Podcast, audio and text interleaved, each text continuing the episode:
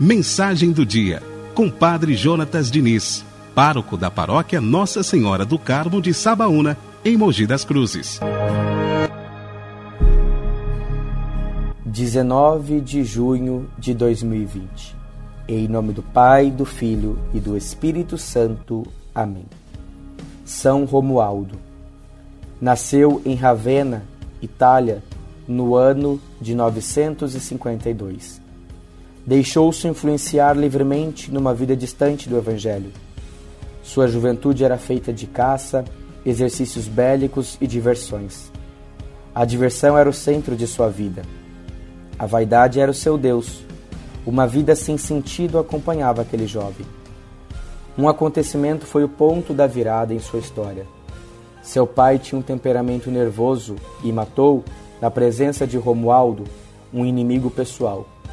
Foi nesta altura que Romualdo percebeu os caminhos e ambições que a sua família vivia e começou a repensar sua história, ao ponto de se dirigir para uma alta montanha e lá conhecer um mosteiro beneditino, onde pediu acolhida para a reflexão. Ficou ali durante três anos e tornou-se monge. Saiu das vaidades do mundo e encontrou em Deus o sentido para tudo. Deus quis dele ainda mais.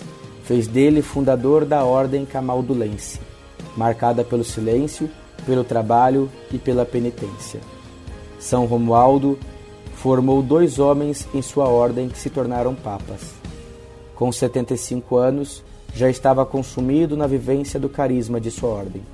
Viveu a radicalidade do Evangelho pela ação do Espírito Santo. Peçamos a transformação de nosso coração e que Jesus seja o centro de nossa vida. Por isso, com fé e confiança nós rezamos. São Romualdo, rogai por nós. E que o Deus Todo-Poderoso abençoe e guarde a nossa história, em nome do Pai, do Filho e do Espírito Santo. Amém. Você ouviu a mensagem do Padre Jonatas Diniz, pároco da paróquia Nossa Senhora do Carmo de Sabaúna, em Mogi das Cruzes